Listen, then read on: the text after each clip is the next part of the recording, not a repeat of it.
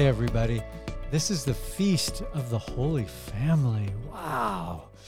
Um, yeah, I, I mean, I really love the Holy Family, but I, I, I, I live in the in between, loving and admiring this holy trio, and at the same time being aware of the gaps in spite of good intentions as a parent.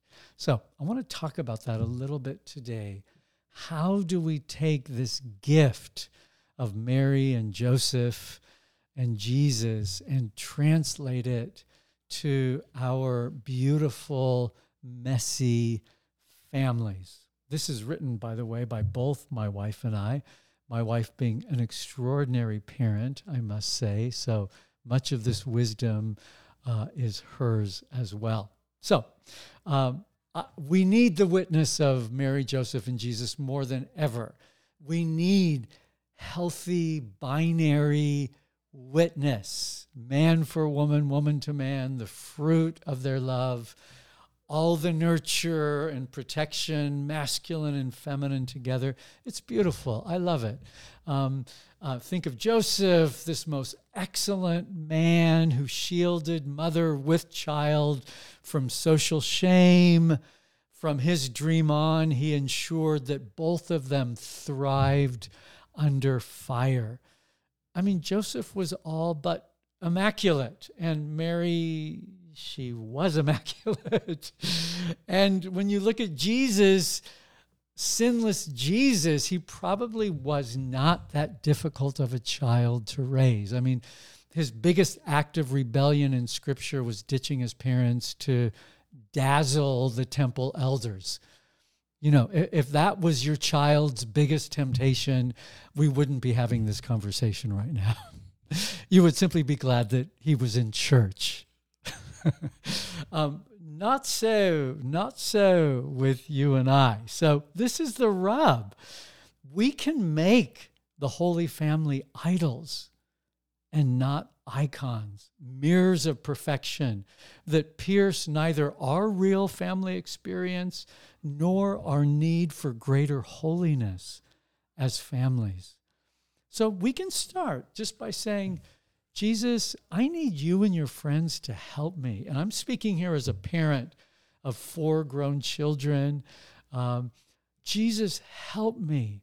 Help me. I, I can look back at the course of uh, the life of all of my children and all the ups and downs, ups and downs that continue to this day with their children or their good and at times frustrating single lives, and say, Wow, Lord, help me to love them in a way that is according to their need and that also helps them to, to, to take a step up into all that you have for them. So I'm we're just going to give you sort of our three or four points that Annette and I have have been guided by uh, and have learned over the course of our uh, 40, 43 years together. Uh, the first thing is, as parents, um, we want to model real faith to our kids.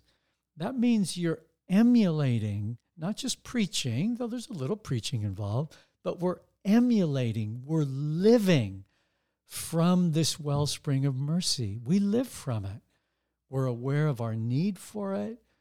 Our kids, at some appropriate level, know that their parents are not realized fully in their lives, and they're still drawing upon this Jesus and they're liking it.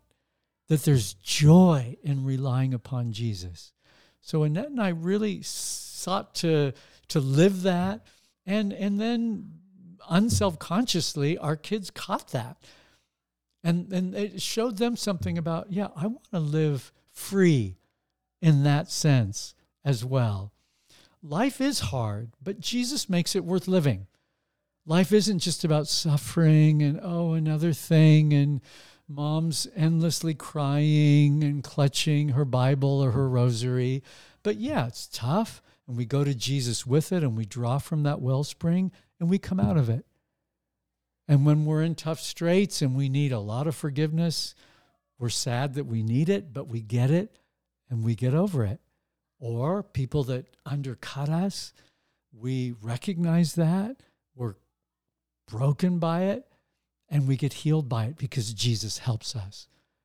Our kids saw that over the course of their growing up, and it taught them something real about this unseen Jesus. Also, we never separated Jesus from his body. We've been through some hard stuff with, with our communities of faith. And it would have been really easy to bring our kids into that and to basically say, kids, we don't go to that church anymore, and we're just not going to go to church anymore because we're upset. Uh, rather, we, we would always say, no, we're going to work that out. It's hard what's going on in the church right now, but we love the church. And it extends beyond this person or that person. This is about Jesus. And we got to show up in corporate worship in order to know Him. Our kids got that.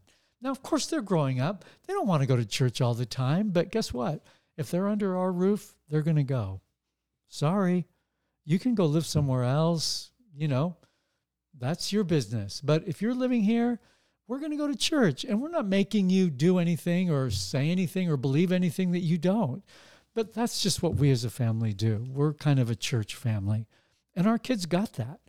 And our kids are church people now. They got something of that in, in a way that's all too familiar with American Christians and especially uh, evangelical Christians, which is what my kids were raised in. It's so easy to develop that divide as a family. And we just refuse to do it. And so our kids got something from that, not by preaching, go to church, go to church, but they had to go to church. and guess what? It wasn't that bad. Now, they would take breaks from church for sure. And they made decisions. I don't want to go to church. Okay, at this phase in your life, that's fair game. But as for me and my house, we's a going. So that's it. Secondly, don't treat your children like messiahs. I named this podcast or this vlog Monsters and Messiahs, Unmasking the Holy Family. And the reason I say that is that we're kind of in a place in our culture where parents tend to do this. They, they honestly tend to treat their kids as if there's no such thing as original sin, that their kids are only innocent, and every feeling and every request has to be honored. This might be called emotionally sensitive parenting. We've all been held captive by these messiahs who are acting like monsters, whether it's in a restaurant, a store, an airplane, a church. Parents who allow a little ch- child to lead them do a great disservice to the child and to all of us. I wince for those kids who slap a parent when they don't get what they want from a parent, or who tell their parents off all the time, or fling applesauce against the wall because he wanted ice cream. I, I see that more often than I want to see it. And I see a child who is not being parented well. That's the parent's responsibility. What we may be witnessing is a parent trying so hard to validate the kid's every emotion that mom or dad forget, foregoes rather, apt expectations of the child and the discipline of the parent to establish necessary limits. Instead of consistently set rules, the parent offers suggestions, negotiations. Well, why don't we do this and not that? Unable to know the difference between rules and negotiations, but will always opt for a negotiation if the kid can get what he wants. Uh, the child will negotiate with a scream, with a fling of the item. I don't want that anymore. Uh, and you'll give him the ice cream or the cell phone or whatever he wants. Kids need limits solid lines that secure them in love. This is securing for a child, even though, of course, there's a tension, especially with kids of a certain temperament. This can be a challenge.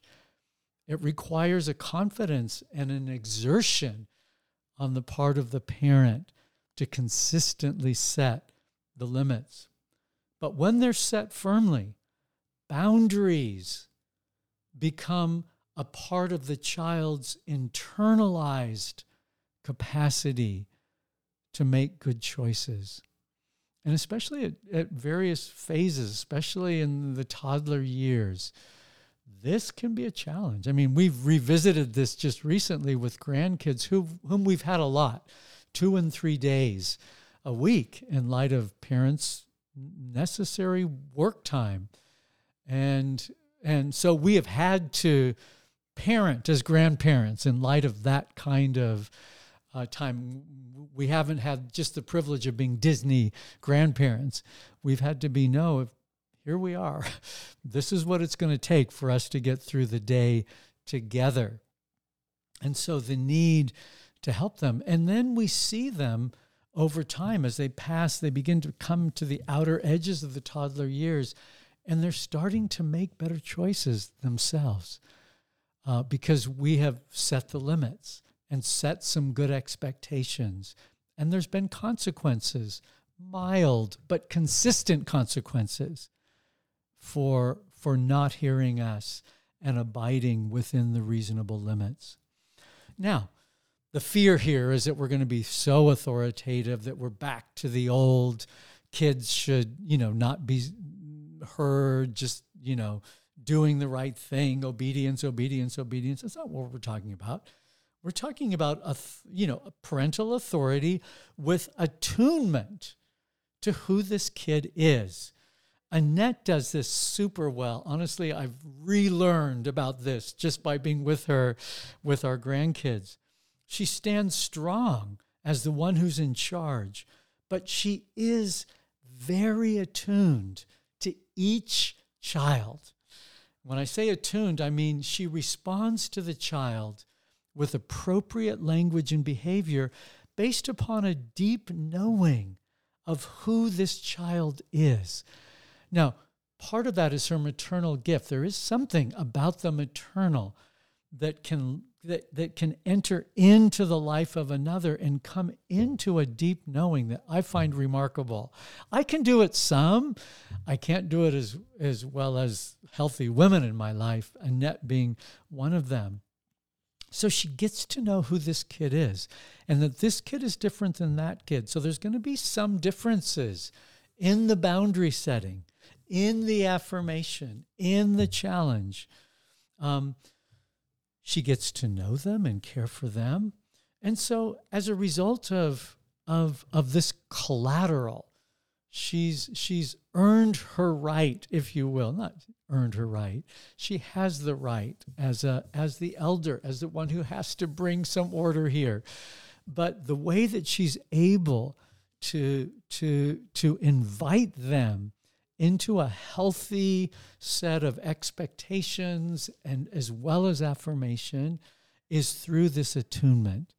And so she's able to say clearly, you can't do that here. You can't do that here. And the kids listen. She's not screaming. She's not out of control. She's not spinning from indulgence on the one hand and then raging on the other. Just very objectively and clearly, you can't do that here. And you know what? The grandkids listen. They listen. They say, okay, I know, I know I can't. Or, please don't talk to me like that. What she's saying is, no, you can't, you can't be disrespectful to me like that. Or the cell phone time is up. You've had time on the little iPad or the cell phone. That's it. I need it back. And the kids learn that, okay, this is a privilege and it's a short lived privilege and maybe 10 minutes. It's not three hours.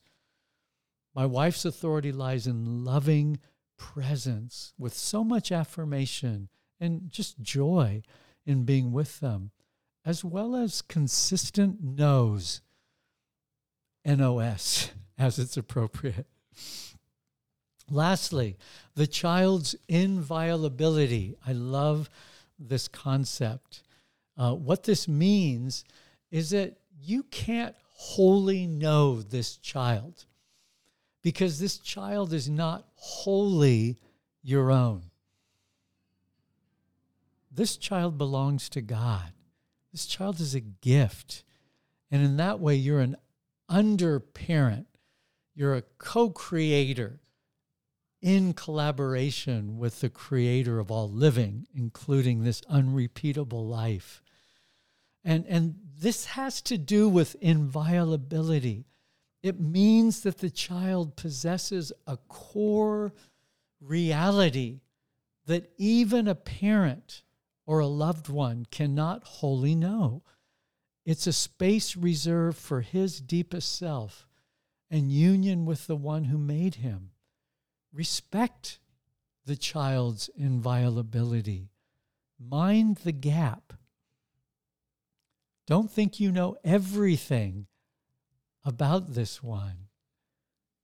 What you do know is significant, but it's always going to be limited by the mystery of God and the child's inviolability, meaning his or her uh, unrepeatable self, which belongs to her, to him.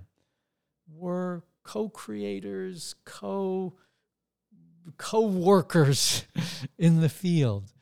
Uh, but it helps us. It helps us from over functioning. It helps us from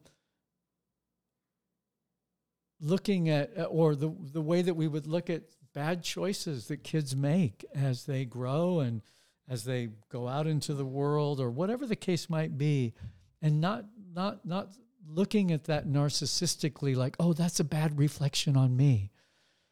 It's like oh okay my my son is struggling my daughter's struggling he or she is working through something and i can't wholly know what that is uh, I, I may be able to touch on it and he or she is welcome to allow me in, but I can't wholly know. So I'm going to entrust that one to one greater who is not me. It, it frees us not from responsibility, but from over responsibility, over functioning. Inviolability helps us to trust God with what only He knows about him or her. So, all we're called to do as parents is to help him or her launch into the world in the hopes that they're going to make better choices than bad ones. And if by chance you're in a crowded city, maybe in the Middle East, and the kid wanders off, call the police, scare the child, and set strong boundaries he probably wasn't wowing the elders in the temple.